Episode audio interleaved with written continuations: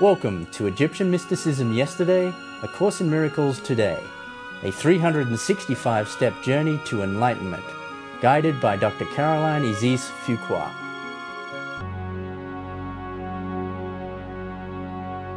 Step 166.